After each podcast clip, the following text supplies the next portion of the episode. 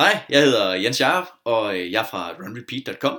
I dag er jeg i Eriks podcast, Health Marketing, og vi skal snakke om, hvordan du kommer i New York Times, Wall Street Journal, Politiken, DR osv.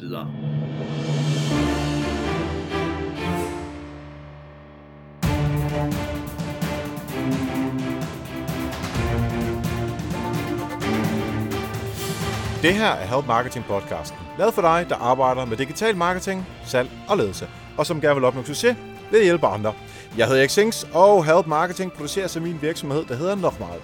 Det her det er afsnit nummer 90, gamle Ole, hvis man spillede bingo. Og vi taler med Jens Jakob Andersen i dag.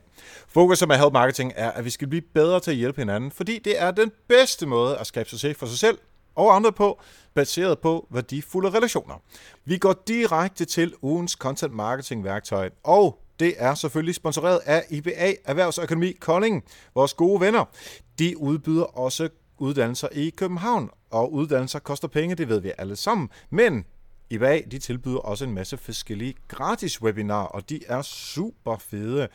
Der er et par stykker, som jeg selv står bag. Anita Lykke Clausen, som nogen måske kender, hende fra Bolius, hvor jeg arbejder. Øh, hun har også nogle forskellige, og der er selvfølgelig alle mulige andre. Eksempelvis, sådan gør du forretning i USA.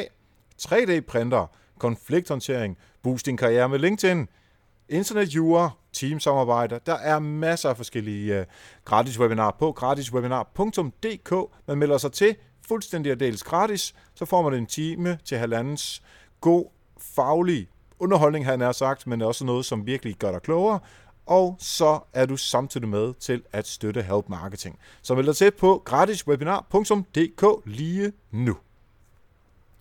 Ugens kontomarketingværktøj er Screaming Frog. Vil du gerne nemt analysere din hjemmeside ud fra et SEO-perspektiv, så overvej Screaming Frog som et program, der kan crawle dit site, så du får overblik over vigtige on-site elementer som ud fra et PR-perspektiv. Du kan finde døde links, det er det værste i verden at få døde links på sit site.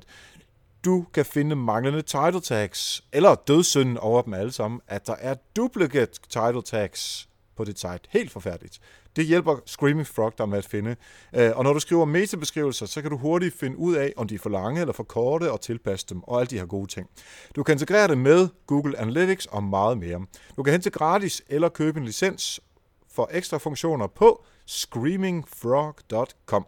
Og tak til Frank, som hedder Snapple Muffling på Twitter, for at anbefale værktøjet. Og tak til IBA og deres gratis webinar DK for at være sponsor på ugens content marketing værktøj. Du kan finde alle værktøjer, og det er jo 90 stykker efterhånden, på nokmal.dk-tools. Jeg var gæst på Morten Resens podcast her den anden dag. Morten Resen, ham fra Godmorgen TV, øh, jeg tror, han holder noget overlov derinde fra. Han har startet en podcast, blandt andet de ting, som han laver. Og der talte vi om, hvordan kan man tjene penge på podcasts. Og I ved jo, at jeg bruger Patreon, og jeg har noget sponsor på. Øh, og der fortæller jeg lidt om, hvordan det fungerer, hvor mange penge og alt muligt forskellige ting, fordi Morten også skulle have en sponsor på sin podcast. Og fordi Morten har lyttet med på øh, Help Marketing mange gange, hej Morten, så sagde han til mig, Erik, jeg fatter simpelthen ikke det der Patreon, der kom fra Eriksings. Jeg ved ikke, hvad Patreon er. Dit navn, det er mærkeligt, og det sagde jeg, men uh, mit navn er mærkeligt, fordi det kommer fra Holland. Øh, og det kunne han ikke stave til, så han ville gerne støtte Help Marketing, men han har simpelthen ikke kunne finde ud af det, fordi hver gang han så tænker på det, så kommer han væk fra det, og når han så rent faktisk er i gang med det, så kan han ikke huske, hvad det hedder, patreon.com-eriksings. Og for at det ikke skal være løgn, Jens Jakob, som vi skal høre interviewet af lige om to sekunder, han siger fuldstændig det samme. Hvordan fanden staver man til det? Hvad er det for noget? Så er jeg nødt til simpelthen at tage konsekvensen. Så i stedet for, der har jeg nu lavet en lidt nemmere URL. Og den hedder nochmal.dk. Det er stadigvæk tysk, men jeg har sagt det så mange gange, at man bør kunne stave til nochmal. Det er n o k m a l.dk/støtte. og det er med ø, og ligesom man skriver, stave det helt rigtigt. Hvis man går derind, så kommer man automatisk over på Patreon, og derinde på Patreon, der kan man så sige, okay, jeg har lyst til at give 1 eller 5 eller 10 dollars per afsnit, for at støtte Help Marketing. Og det er altså på den måde, at vi kan blive ved med at lave det her super fede program for alle de tusinder af mennesker, der lytter med. Og der er altså måske den her 1 eller 2 procent af lytterne, der betaler for, at alle kan lytte med. Og det er jo fordi Anne-Sophie og Thomas, øh, de skal have løn, og vi, skal have, øh, vi har udgifter og alle mulige forskellige andre ting. Så jeg håber virkelig, at du nu, fordi jeg har lavet det nemme link, nokmal.dk-støtte, det skal, lige, det skal lige lægge på tungen, at du har lyst til at støtte Help Marketing også nokmal.dk-støtte.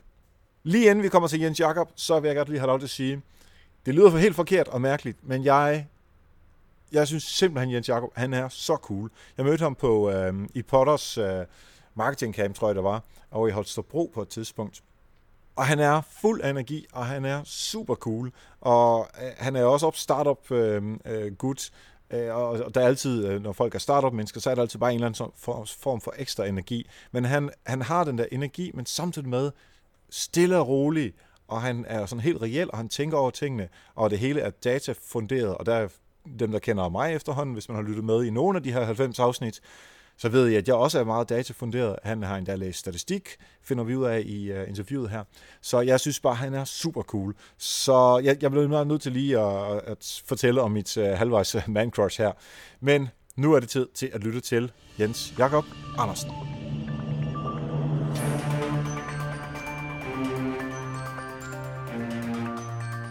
Yes, så sidder vi her live på Hangouten med Jens Jakob Andersen, som er ejer af Run Repeat på runrepeat.dk. Velkommen til dig, Jens Jakob. Tusind tak. Tak for at være med. Og tak fordi du vil være med. Det er super fedt. Jeg har jo været efter dig og er øh, både tryllet og øh, pisket lidt for at få dig med på podcasten. Og du lykkedes det. Det er jeg rigtig glad for.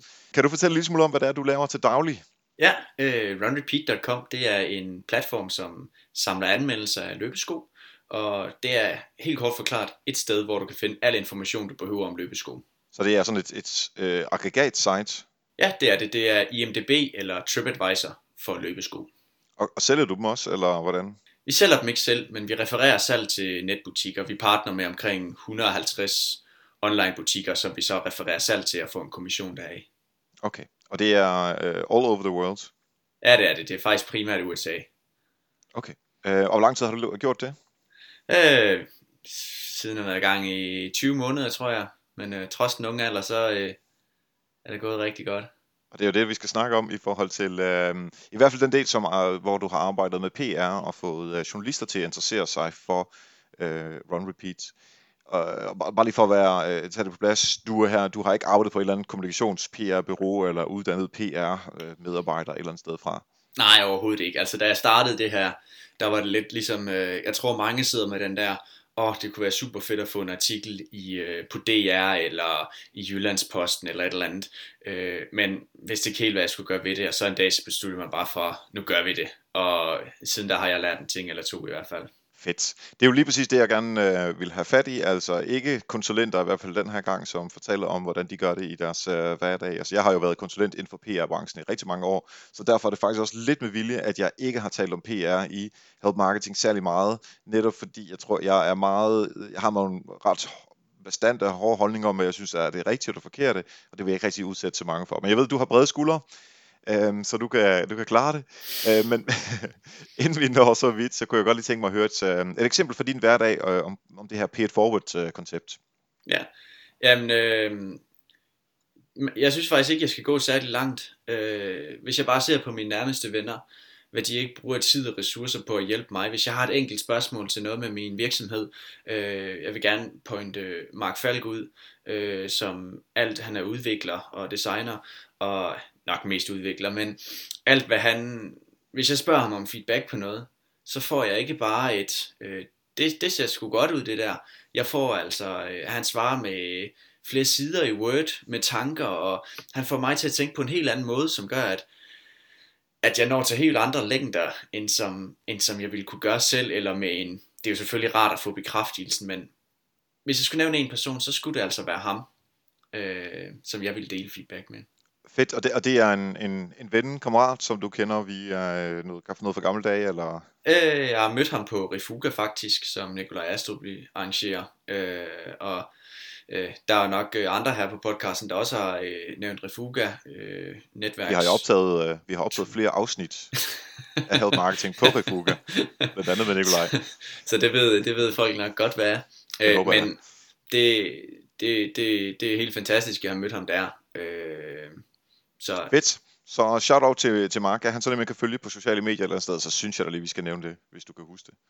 Øh, jeg kan ikke lige huske hans specifikke URL, men han hedder øh, Mark Falk, Mark med C, og så bare Falk ud i et. Fair enough. Det får vi i hvert fald med i show notes, øh, hvis man gerne vil øh, følge ham.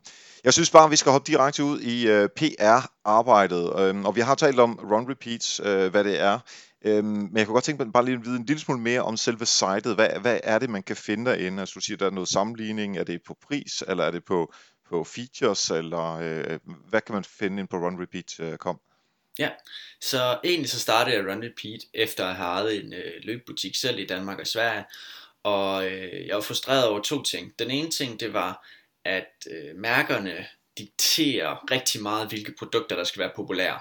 Så jeg så, at alle 500 løbesko var der bare fem modeller, som stod for 80% af omsætningen. Det på trods af, at jeg vidste, at øh, det var ikke nødvendigvis de fem bedste løbesko. Men vi køber bare, hvad der bliver markedsført meget. Og jeg vil egentlig gerne have, skabe en eller anden form for gennemsigtighed og informere brugerne, frem for at der bliver dikteret, hvad, hvad, hvad løberne skal købe. Og øh, den anden bevæggrund for at starte det, det var, at jeg synes, den informationsmængde, der findes som løbesko, er meget begrænsende, ligesom med rigtig mange andre produktkategorier.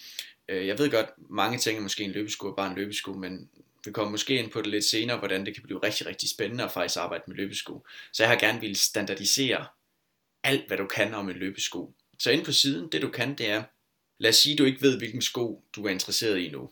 Så er der øh, tonsvis af filtre, du kan benytte. Mange også for helt normale mennesker. Så er der rankinglister, hvor du kan se, hvad er de bedst rated løbesko. Og det er så ud fra, hvad eksperter synes, og ud fra, hvad brugere de synes. Og så er det en kombination af de to, som så skaber vores run score, som vi kalder den. Og det er en rating fra 1 til 100, og det er så baseret på i øjeblikket, jeg tror, omkring 150.000 brugeranmeldelser og mere end 5.000 ekspertanmeldelser fordelt på 500 sko. Så der er altså en rimelig god mængde anmeldelser på hver sko.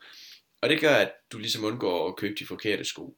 Når du så har snævret dig lidt ind, vi har nogle, hvis jeg selv skal sige det, ret fede sammenligningsværktøjer. Øh, når du så har snævret dig ind på nogle modeller, så kan du se, hvordan de ligesom klarer sig, du kan se, hvordan populariteten har udviklet sig over tid igennem nogle grafer, og du kan se, øh, derudover så bruger vi omkring 8 timer på hver sko på at læse anmeldelser rundt omkring på nettet, hvor vi læser både eksperter og brugeranmeldelser, og så opsummerer vi det i øh, the good, the bad, bottom line.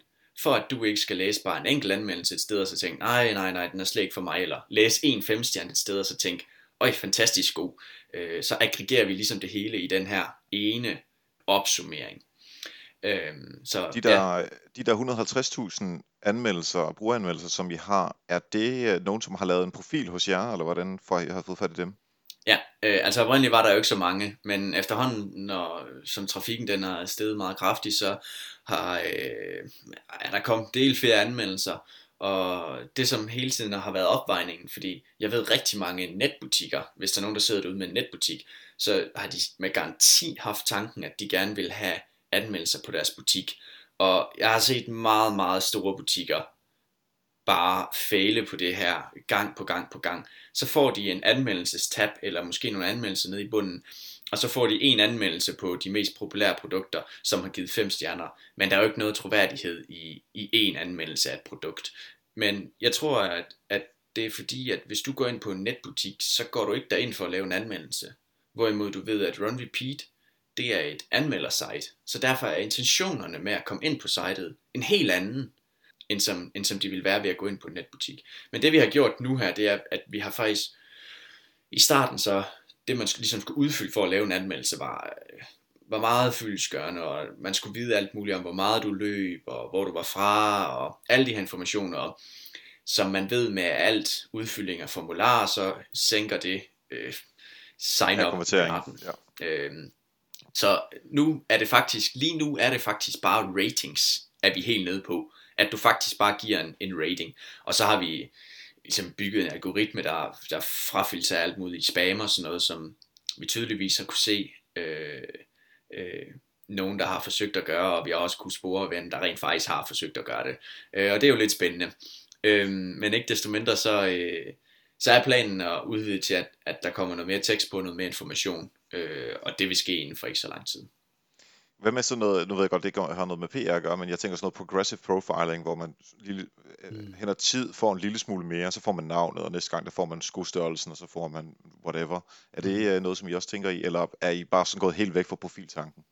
Øh, altså profiltanken er slet ikke væk. Øh, det at skabe et community inden for noget så niche som løbesko, er en, øh, er en meget stor drøm for mig, og jeg har haft tanken i, i rigtig, rigtig lang tid men jeg ønsker ikke at lancere det øh, sådan halvhjertet og bare have funktionaliteten der. Øh, du bliver nødt til virkelig at gå all in på at skabe sådan et community. Øh, så altså, jeg har da brugt lang tid på at sidde og lave wireframes og sidde og gøre store tanker om, hvordan det her community skulle være. Men når alt kommer til alt, så ved man også godt, at når du lancerer det, så er dine forventninger, de er måske 10.000 gange større end antallet af folk, der i virkeligheden signer op. Så det bliver noget mere og manuelt få signet en masse folk op, og øh, jeg ved ikke, om de skal betales for at gøre det, eller der skal i hvert fald være et meget, meget kraftigt incitament i, og om det skal være social status eller penge, det, det, så langt er jeg slet ikke, men øh, tankerne er der i hvert fald, men jeg ved ikke lige, hvornår det rigtige tidspunkt er. Og det kunne jo også være, at der var en eller anden måde, at øh, der er noget rabat på de sko, som du lige ja. få noget referral på, på en eller anden måde. Helt sikkert, helt sikkert. Ja, spændende. Fantastisk idé, ikke? Men du kommer jo til at sidde inde som et, øh, altså lad os nu sige om, om tre år. Altså, jeg kan godt lide det her, at du er en realistisk iværksætter-type, som ikke bare, vi skal lave det hele, men også rigtig faktisk ved, vi vil ikke gerne lave det hele, men det bliver måske ikke lige på dag 1, der er også dag 2 og 3 og 4. Ja. Uh, men når det så er sagt, så uh, den dag, hvor du har det her, og det har du, du har allerede noget af det i dag, altså hvor du har en masse data, det er noget, som journalister elsker, og især hvis du så får et community ovenpå, hvor, uh, hvor du har tester inde, og folk, som har øh, lad os sige, folk, der har oplevet, at, øh, at de har forstuet anklen, eller de har brækket benet, eller de har øh, løbet maraton i 10 år, eller hvad. Altså, alle de her, som journalister også er ude efter cases. Altså, du er ved at opbygge dig noget, som journalister i den grad er interesseret i, øh, fordi der er jo ikke nogen øh, medier generelt, som, som har adgang til de her mennesker, og der kan du jo være et kæmpe øh, ressource øh, for øh, journalisterne. Og det er jo det, vi skal tale om øh, nu her. Ja. Hvordan, øh, bare lige først og fremmest, hvad tænker du i forhold til målgruppe? Fordi nu siger du niche med, øh, med sko, men hvordan tænker du målgruppe, når du taler med øh, journalister, i forhold til hvem du gerne vil snakke med, og hvem vil du ikke bruge tid på? Ja, øh, generelt skider jeg ikke bruge tid på øh, alt det, der handler om forretningen bag Run Repeat. Øh, det, øh, det interesserer mig selv rigtig meget, men Øh, det, som jeg synes er øh, mest spændende, og det, som jeg synes er mest spændende for andre, det er det, er det der handler om løbedelen. Øh, så alt, hvad der hedder sådan noget forretning, det, der er jeg ikke i særlig mange medier. Der er et par medier, der har spurgt mig, om jeg vil udtale mig om nogle specifikke brands, og hvordan de ligesom har gjort. Øh, og det har været nogle af, af USA's største medier, der har spurgt om det. Øh, og, øh, og det er da altid lækkert at, at blive kontaktet og få lov til at, at udtale sig om det, men det bliver aldrig noget om forretningen bag Run Repeat. Jeg er glad nok for at fortælle, hvad det ligesom handler om og sådan noget, men ellers så er det øh, øh, hardcore på løb og, og, og motion, øh, fordi det er jo få medier i virkeligheden i Danmark, der, der ligesom har en løbesektion, øh, og det samme i udlandet, det er jo sådan ret niche, så de har i hvert fald, men de har altid sådan noget, øh, du kan måske sige sådan, øh, det der fitness, løb, motion, øh, det er sådan lidt i sin egen, det er sådan en, en lidt blandet øh, gruppe.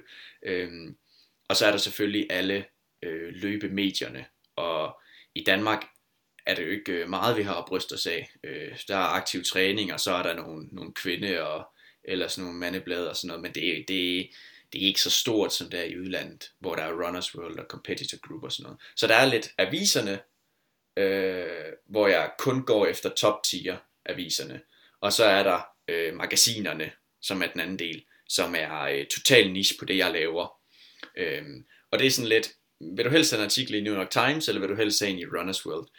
Øh, jeg tror, altså hvis jeg skulle have en ny artikel nu, så ville jeg helst have en i øh, Runner's World, på trods af, at, at dens øh, størrelse er noget mindre end New York Times. Øh, selvfølgelig New York Times gør en masse godt for egoet, og det er da rart, men øh, når det så er sagt, så tror jeg, det går ud på at, at komme ind på på ligesom øh, de medier, der er i din genre.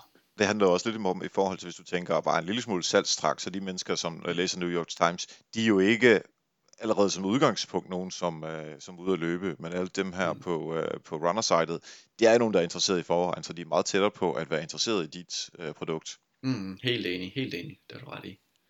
Når du så tænker, øh, nej, jeg skal faktisk lige høre det i forhold til det der, nu siger du uh, top tier medier. Er det noget, som du har sagt, New York Times og øh, så videre, så, mm. så videre, det er top tier, var du uvis, not so much? Eller hvordan har du, uh, har du, hvordan har du ligesom defineret det, eller har du ladt andre definere det for dig? Øhm, altså, jeg, jeg tror, jeg ved ikke, jeg ved ikke så meget om journalisme og sådan noget, jo, men, men øh, det jeg ligesom har defineret mine ud fra, altså top tier, det er måske de 20 største aviser i verden. Det, det er sådan min, min sådan, hvis, og så ekskluderer du lige alt, hvad der hedder Asien i øvrigt. Øh, der er nogle rigtig store aviser der, men det er bare noget helt andet. så hvis du tager de største i Vesten, top 20 største, så vil jeg sige, det er det, jeg vil kalde top tier. Og øh, nu ved du en masse om PR og sådan noget, så det er jo ikke nogen hemmelighed for dig, men det kan være, der der er jo lidt, der er jo lidt to måder. Enten så starter du og får en artikel i øh, et lokalblad, som kan være fantastisk. Altså hvis du har en øh, snedgårforretning eller noget, så giver det ingen mening, at du skal i øh, politikken, som måske en ud af 50 beboere i dit område modtager, så giver det meget mere mening at komme i lokalt udblad, der sendes ud om søndagen, som 80% modtager. Det kan godt være, at den samlede størrelse er meget mindre, men du rammer meget mere spot on. Mm. Øh, men du kan komme i den, og så hvis din historie er god nok, så kan det være, at der er nogle andre, nogen der samler den op, og så nogle tredje, og så nogle fjerde, og så er du på toppen pludselig. Øh, men der bliver du ligesom nødt til at, enten så skal det være, hvis vi nu tager, nu holder vi bare lige fast i New York Times, at du så kommer i øh, Åben Rå udeblad øh, den ene uge, så kan du godt komme i politikken ugen efter, og så New York Times. Men så snart du er kommet i et medie, som følger et andet medie, altså Jyllandsposten følger politikken, følger DR, så snart du er kommet i den ene af dem, så, mist, så nyhedsværdien af, dit, af det, du ligesom kommer med, den falder meget, meget drastisk. Altså så, du mener for den historie, som du er i gang med? Ja, præcis, præcis. Ja. Øh, så, så du kan ikke pitche Jyllandsposten, det kan du selvfølgelig godt, men så bliver det sådan lidt, der er også noget etik i det her. Hvis du pitcher Jyllandsposten med den her nye undersøgelse, som du allerede har fået i politikken for tre uger siden, men den her gældende journalist har ikke gjort sin research og søgt på nettet, det er jo, det er jo at udstille personen, synes jeg. Øhm, så det, det, det synes jeg ikke selv om at gøre. Øh, og også når de, når de så opdager det, så er det altså svært at pitche ind næste gang. Ja, så, så, så er du ligesom blacklisted. Øhm, ja. Men den ene måde, det er at gå ned fra, den anden måde, det er så at sige, vi starter fra toppen, vi pitcher New York Times, får du den i, så kan du godt regne med, at, øh, altså for, nu afhænger det af sektionen og så videre, men får du en artikel i New York Times, kan du godt regne med øh, 20-50 andre skriver om historien.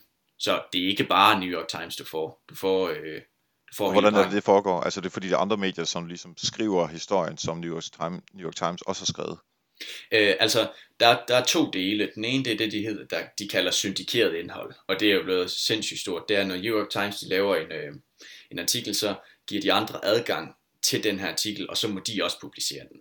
Men det har ikke så meget, det har selvfølgelig noget værdi for dig, men så får den ikke samme opmærksomhed på alle de her andre aviser. Det, der giver noget, det er, når andre journalister læser den her artikel, og du ser, de ser den blive spredt på sociale medier, og så laver de deres egen version, og så ringer de måske til dig, som har lavet undersøgelsen, for at få en kommentar. Øhm, og så, altså, så har de ligesom fået øh, blåstempningen. New York Times har lavet den her artikel. Øh, wow, lad os køre videre på det her. Så øh, de, altså de her dygtige, dygtige journalister, de får jo 500 pitches om dagen. Og øh, det kan være, at, at de måske bruger, øh, at de måske laver artikler at det måske er hver fjerde artikel, de laver der ud fra en af de pitches, hvor resten det er noget, de selv sidder og researcher. Det, du kan gå begge veje. Det ene er ikke mere rigtigt end det andet, synes jeg. Nej. Vi, I afsnit 87 af Help Marketing, der havde vi Lars Ås på besøg fra TV2 øh, på det tidspunkt, han er også mm. i dag. Han tag, sagde nemlig, når en først en historie ruller, lad os sige, at øh, DR har en historie, og det man så skulle gøre, ifølge ham i hvert fald, fordi han sad i TV2's Newsrooms social media afdeling, øhm, så skulle man prøve at se, om man kan øh, fange de journalister, som interesserer sig for den slags hos andre medier, og give dem den næste version af historien, altså udviklingsdelen. Og det er egentlig også det, du siger, fuldstændig det samme, som, øh, som Lars også sagde. Ja, jeg synes, hans var faktisk øh, endnu mere avanceret end det, som, som jeg ligesom sagde. Jeg synes faktisk, øh, det var lige lidt klogere. Nå, men se, nu har man hørt det to gange, så skal det også sidde fast, så det er lige til at gøre derude. men altså, du har jo et internationalt perspektiv på det her, fordi øh, det der med det syndikerede, det sker jo ikke særlig meget i Danmark. Altså, vi har måske øh, noget, der, der hedder øh, citathistorier, når de store medier de har en eller anden kæmpe historie, som de så sender ud til Ritzau.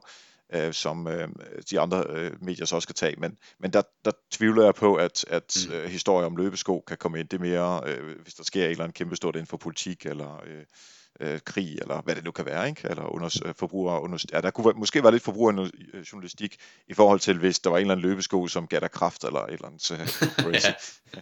hvilket der selvfølgelig se, heldigvis ikke er. Um, jeg kunne godt tænke mig at uh, høre lidt om, uh, nu, nu taler du om uh, respekt for de der journalister. Uh, kender du, eller har du sådan et kartotek over journalister, som, som du altid tager fat i, eller prøver du nye hver gang?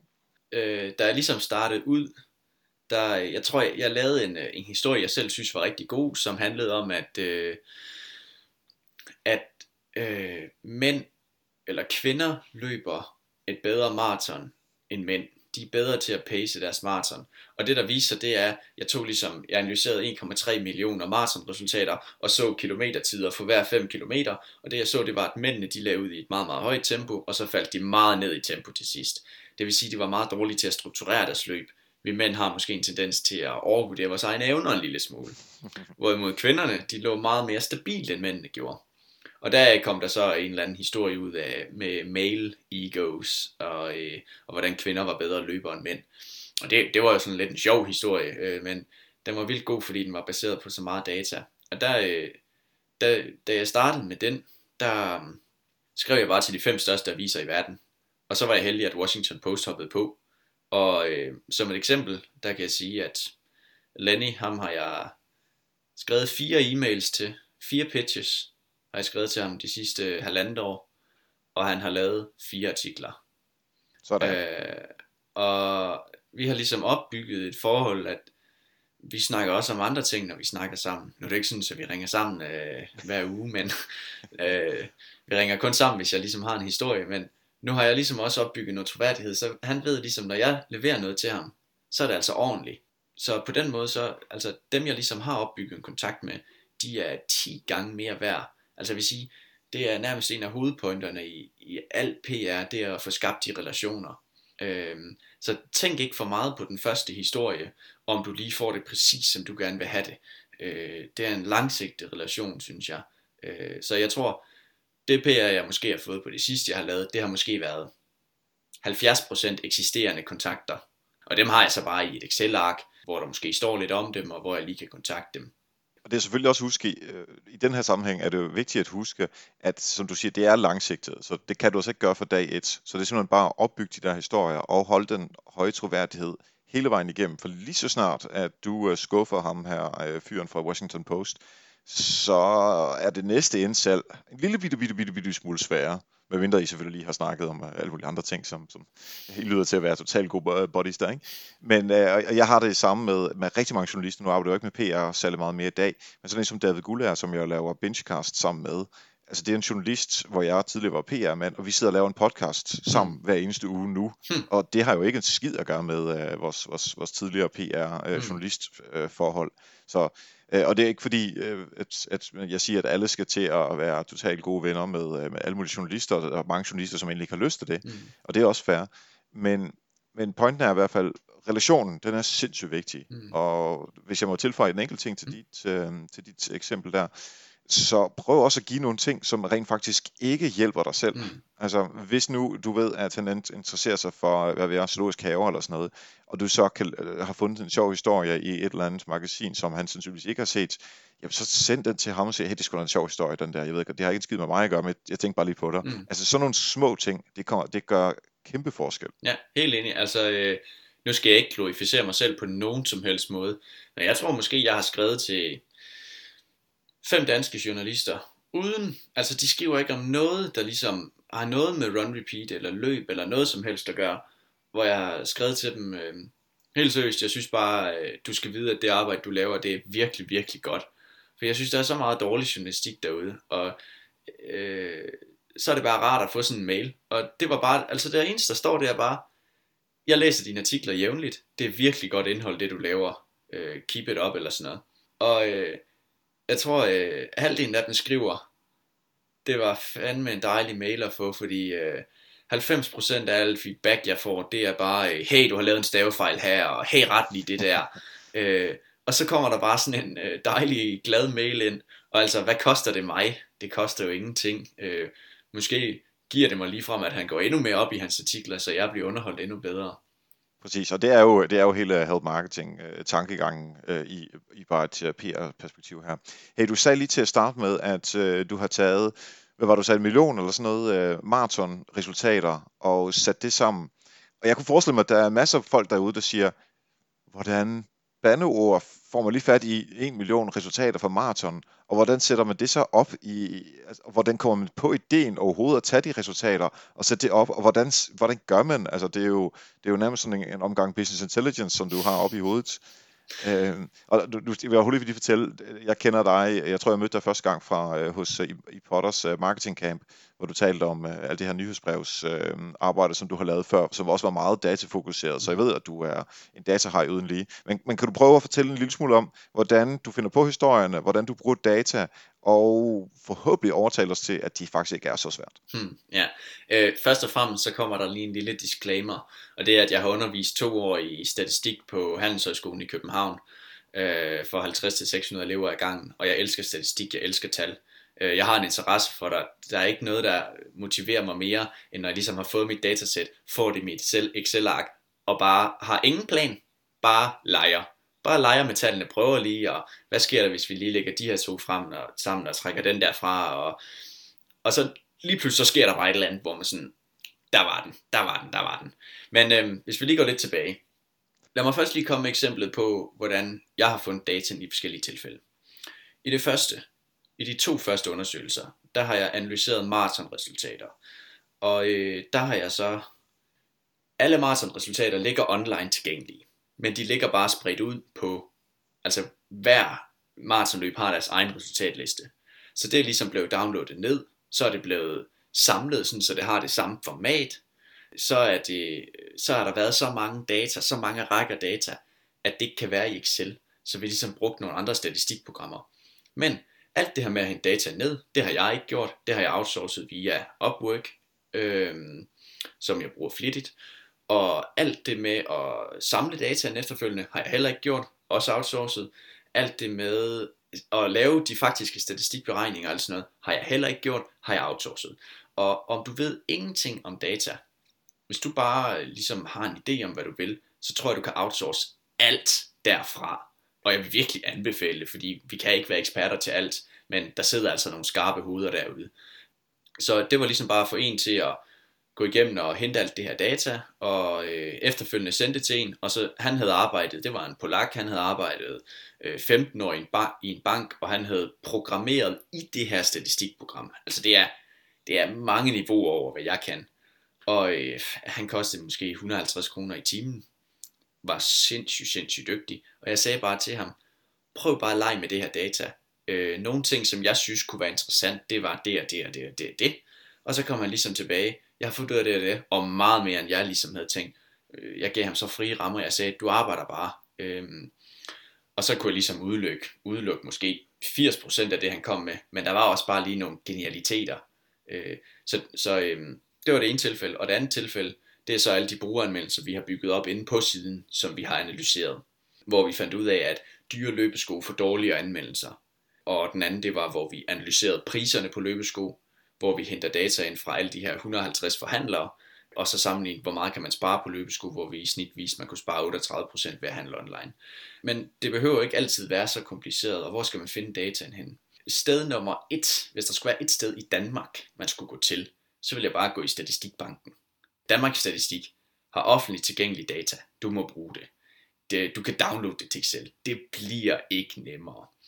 Hvis du så kan downloade de data fra Danmarks Statistik, og så har du måske, jeg ved ikke, hvis nu du har en webshop, noget salgsdata inden for dit Google Analytics.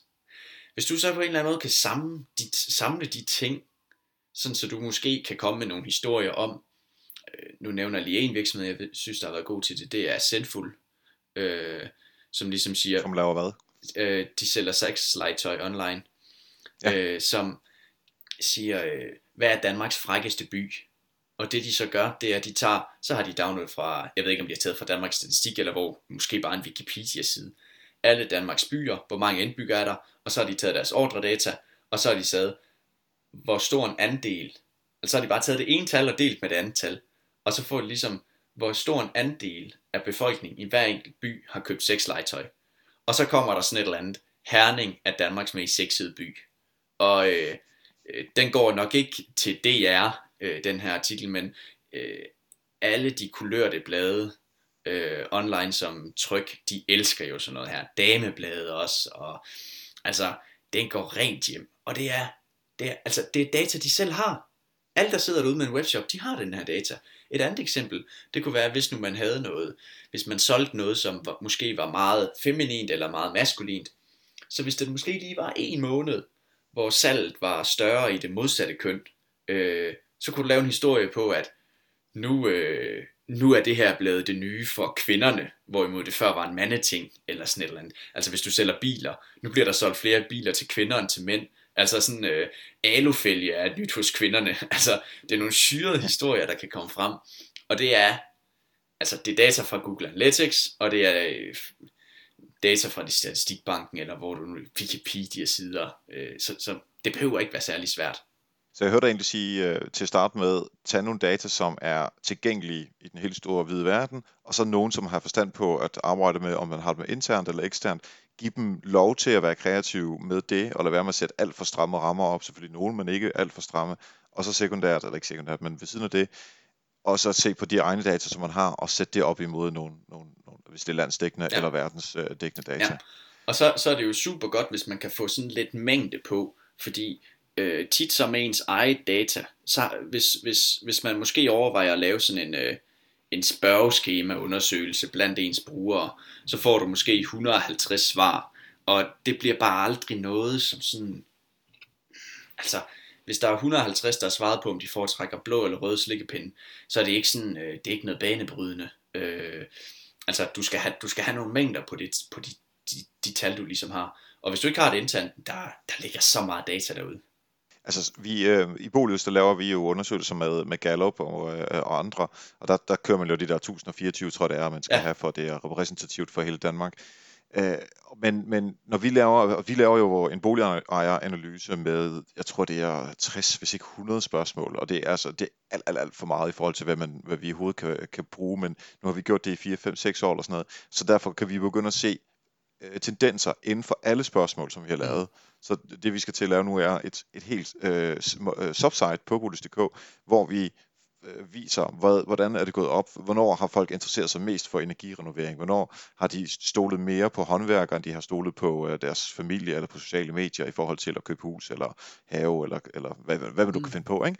Alle de her mange ting, simpelthen at sætte det ind, fordi så kommer, og så kommer vi hen til noget, som jeg også meget gerne vil høre din holdning til, det er øh, at få links ind, fordi vi vil også gerne have links, fordi vi vil gerne øh, øh, være søgbare. Vi, øh, omkring 70% af al vores trafik kommer fra Google, og vi har jo omkring en million sessions, så kan man selv regne ud, hvor meget trafik vi får fra Google. Øh, Øh, og det er sindssygt meget, og vi ligger sindssygt godt. Øh, men vi ved jo også godt, at Excel Byg og Price Runner og hvad fanden de ellers hedder, de, de vil også gerne ind på det her marked.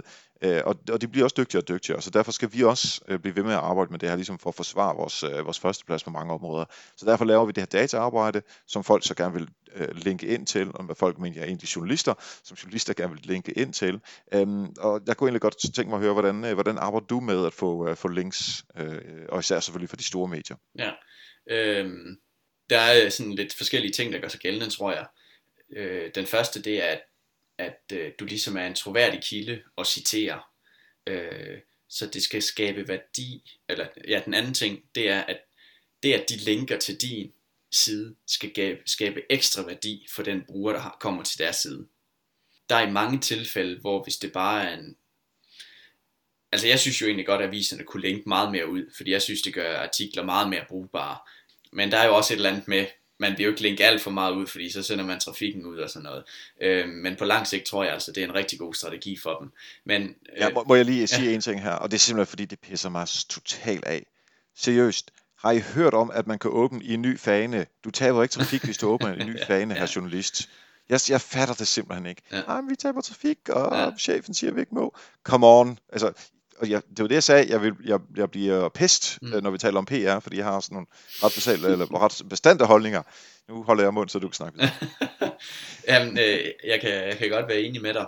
Øh, nogle steder, så kan de finde på at bruge sådan en... Øh, det er vores politik, at vi ikke linker ud.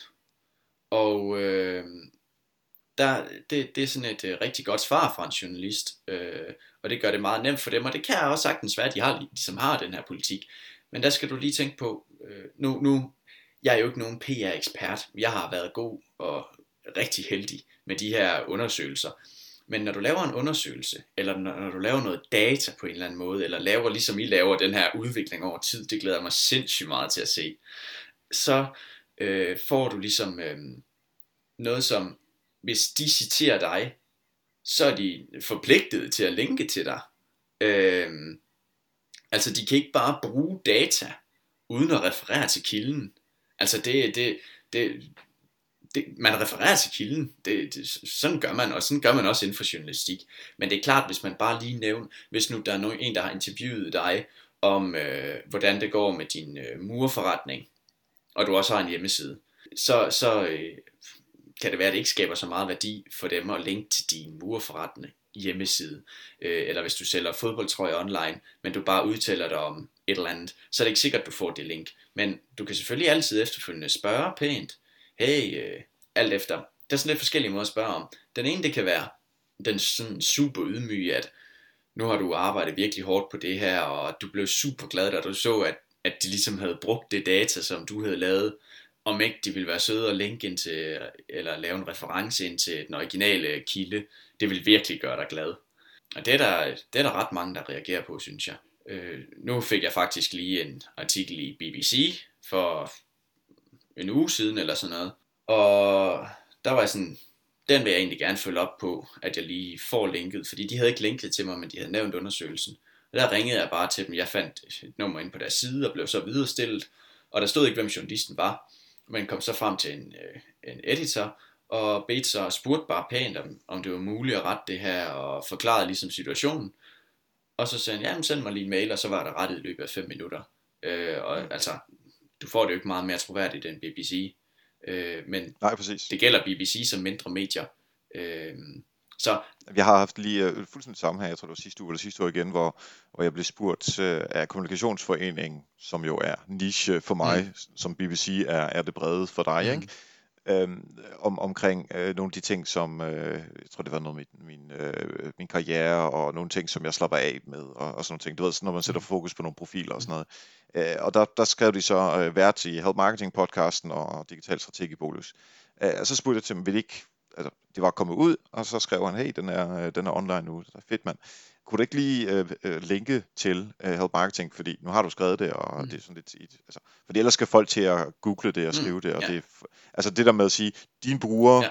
det vil gøre det nemmere for dem, hvis der var et link. Ja. Og, og det, den virker også ofte at bruge. Det kan være, det er det, du skulle til at sige her. Men nu Helt enig. Altså, den, den der med, at at det giver mere værdi for dig som journalist, hvis du ligesom laver det her link. Øhm, og jeg har også prøvet, at nogen har øh, e-mailet mig, hey, hvor kan jeg læse den her undersøgelse? Og øh, det er jo faktisk rigtig dårligt for den avis, der ligesom ikke har linket ind til undersøgelsen, at prøv at tænke, det er en, der skriver, men der er måske tusind, der har tænkt det. Øh, så, så ja, han, han, der ligesom, han noget troværdighed, og så har noget, der ligesom er værd at linke til. Hvad siger du øh, i forhold til print og online? Altså er print lige så vigtigt som online? Øhm, lad, os nu bare gå ud fra dit site, ikke? Ja, jeg skulle lige til at sige, det kommer jo helt an på, hvem du er, fordi hvis du har et, en lokal butik, så vil jeg sige, øh, den trygte der giver meget mere mening. Øh, min far, han er, øh, han er sådan uh, handyman i Haderslev. Øh, at han fik noget online, det tror jeg ikke vil give noget som helst. Men hvis han kan få en lille artikel i om et eller andet, hvordan han hjælper nogle gamle, så tror jeg, øh, det vil give meget, meget, meget mere. Øh, og det er jo så også, fordi hans målgruppe måske er ældre folk, som har brug for hjælp i haven. Altså, de læser jo ikke online. Øh, men for mig, min forretning ligger jo ligesom online. Øh, så hvis vi ligesom lige skal alle dem fra, der beskæftiger sig fysisk, og kun tager dem, der beskæftiger sig online, så kan du sige, at der bliver, det er jo efterhånden et res for journalisterne at skrive så mange artikler som muligt. Øhm, og der er den faldende kvalitet, så er det så lækkert at se noget som øh, Zetland og sådan nogle innovative projekter, der starter op med sådan noget dybdegående journalistik.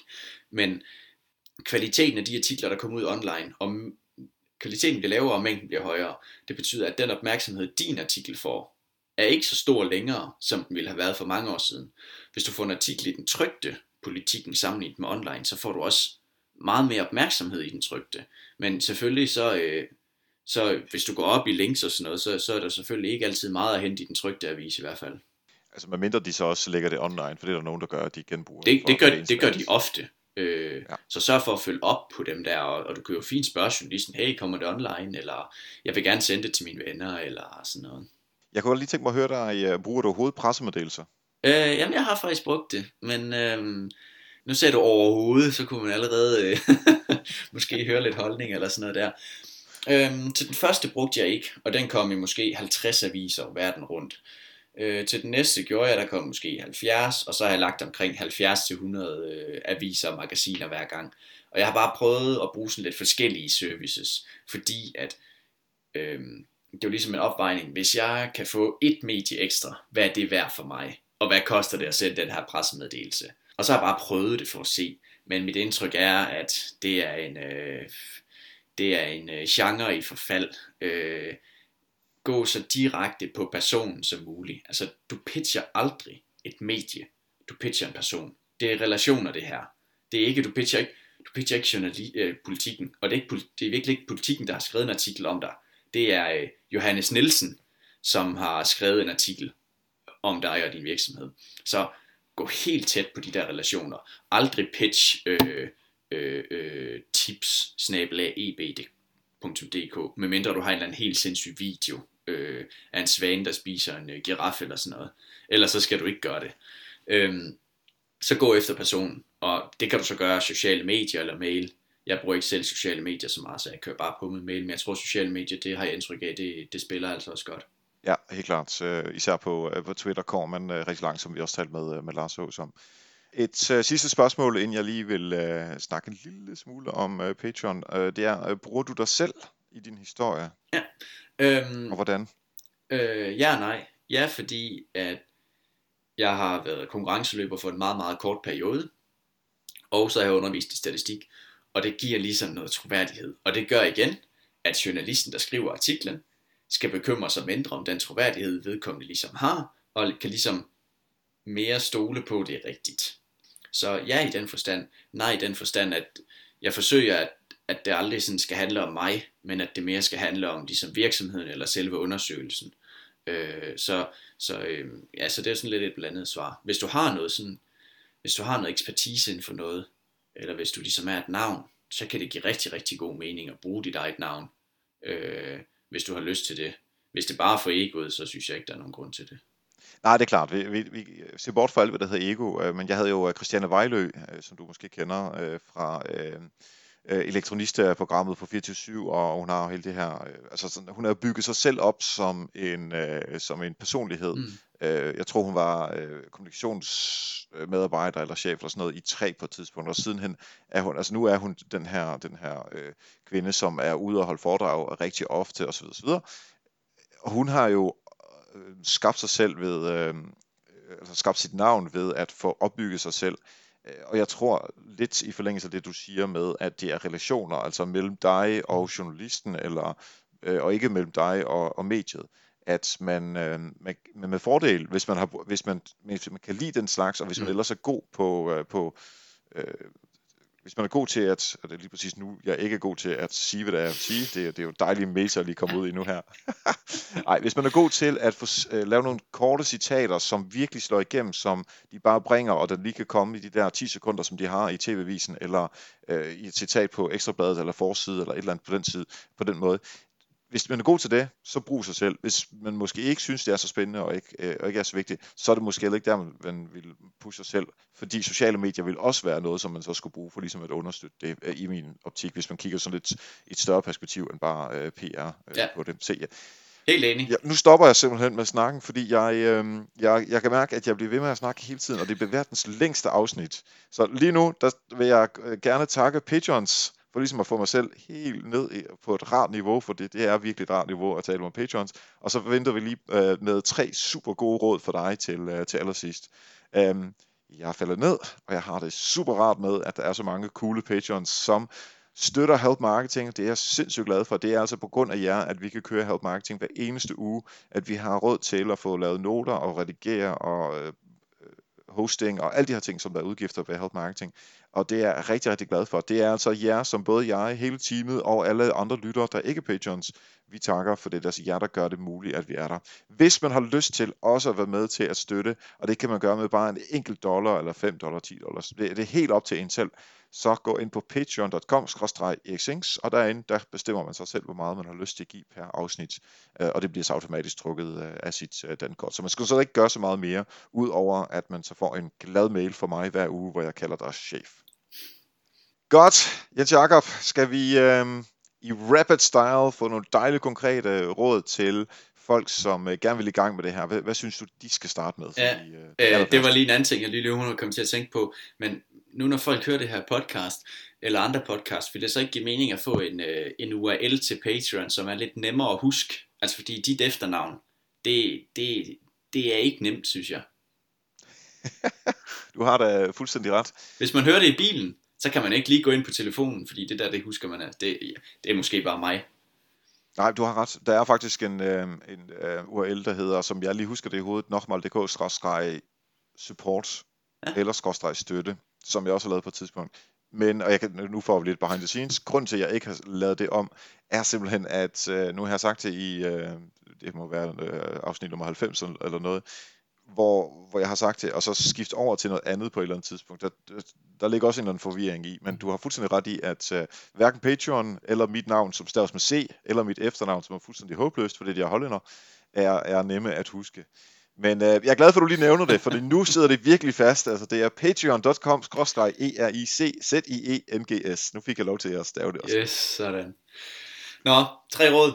Yep, så. Den allerførste, og det vil jeg nok sige, det er den aller, aller vigtigste. Og det er samtidig også den aller sværeste, men samtidig så er den den aller nemmeste. Det er, at du bare skal ringe. Hvis du har noget, der bare minder om en historie, du synes måske, det er den allerbedste, så bare find en eller anden journalist. Det behøver ikke engang være den mest relevante journalist. Du ringer bare til en, og så siger du bare det, du gerne vil sige. Øh, der lige en introduktion. Hej, jeg hedder øh, Jens Jakob. Jeg øh, ejer Run Repeat, og jeg har egentlig lige en historie, jeg gerne vil øh, prøve at, at, at, at høre, om du synes kunne være interessant. Jeg siger, ja okay, ja okay. Øh, jamen jeg beskæftiger mig ikke lige med det her, men prøv at snakke med øh, Johanne. Hun sidder faktisk i motionsafdelingen. Nå okay, jamen kan du viderestille mig? Ja, det kan jeg godt. Så går du over til Johanne, og så siger hun, Nå, men jeg har faktisk været på din hjemmeside. Eller også så siger hun, det var godt nok en dårlig idé. Øh, det vil jeg aldrig nogensinde skrive om. Og så lægger du på, og så har du ligesom lært, okay, det var en dårlig idé. Men nu har du ligesom lært, at okay, man kan ringe til en, og så kan man blive viderestillet. Okay, det var da egentlig meget godt at vide. Derudover, du får bare så meget feedback på den telefon som du ikke får ved at sende en e-mail. Jeg elsker selv at gemme mig bag en mail, men nej, lad være med det. To, det er at følge op. Du skal følge op på alt det PR, du laver. Øhm, det gælder både om, om du vil gøre noget ekstra for at få et link, hvis det er det, der betyder noget for dig. Men det gælder også om at få skrevet til journalisten, øh, tak for et godt samarbejde. Øh, det er da en dejlig mail at få. Øh, og så tre, så vil jeg nævne, at når du har fået en artikel ud, så er arbejdet ikke færdigt. Hvis du kan få din artikel til at blive den mest læste på den gældende avis, så er der meget mere eksponering til den her journalist, og husk det er altså langsigtede relationer det her. Del den på dine sociale medier, gør hvad du ligesom kan, for at den her artikel, den bliver sindssygt, sindssygt god. Så øh, det skulle være mine tre råd.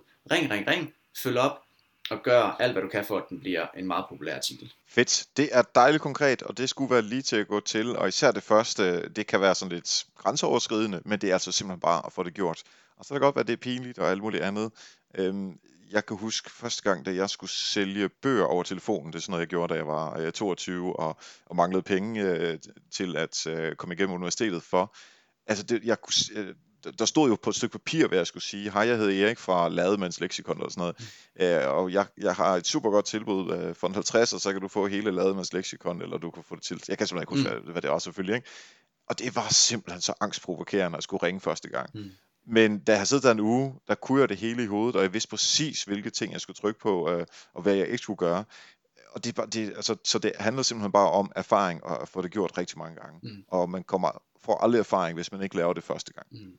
Ja, Jacob, hvis man gerne vil øh, følge dig, hvor skal man gå hen? Og hvis man gerne vil øh, gå ind og bruge øh, Run Repeat, enten for at øh, finde nogle fede støvler, eller øh, være med, eller øh, øh, støvler siger løbesko, mener jeg selvfølgelig. Jeg er jo helt over i fodboldens verden nu. Øh, hvor skal man så gå hen?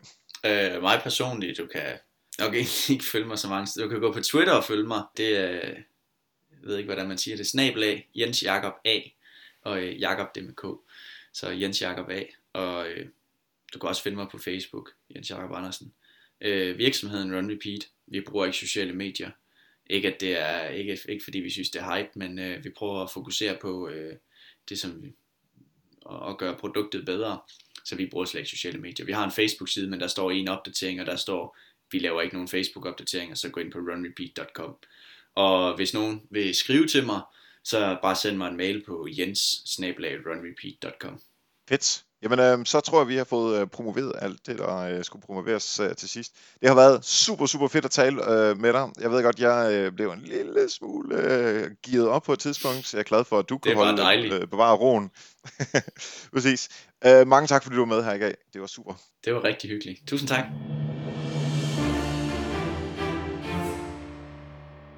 Og mange tak til Jens Jakob. Der er altså sindssygt mange ting, som vi kan gå ud og gøre lige nu. Simpelthen bare nå hans idéer, sætte over i den måde, som du arbejder på. Lav nogle fede undersøgelser, som pressen elsker. Så skal du nok få masser af gode links, og du skal få masser af god omtale. Mange tak til alle patrons. I er mega seje, og det er alle lytterne selvfølgelig.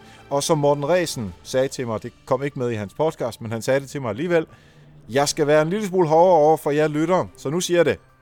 Nu slår jeg på min hånd og siger, gå ind på nokmal.dk-støtte og støb Help Marketing. Så bliver jeg rigtig glad. Næste gang, der får vi besøg fra David Gullager. Det er ham fra Godmorgen TV, der taler om gadgets og teknologi, og han arbejder hos TV2. Han er journalist derinde. Og vi taler om PR fra journalistens perspektiv. Så det er helt perfekt, hvor vi har hørt Jens Jakob nu, og så hører vi det fra David. Og ud af det, så har nogle af jer måske lyttet med her i weekenden, hvor jeg lagde et afsnit af Bingecast ud, som jeg laver sammen med David Gullager. Så det passer sammen det hele. David Gullager næste gang, og lyt med på Bingecast.dk og Bingecast på iTunes også, hvis man vil høre mere David Gullager og mig tale sammen. Tak for nu, og husk, ved at hjælpe andre, opnår du også selv succes. Vi høres ved.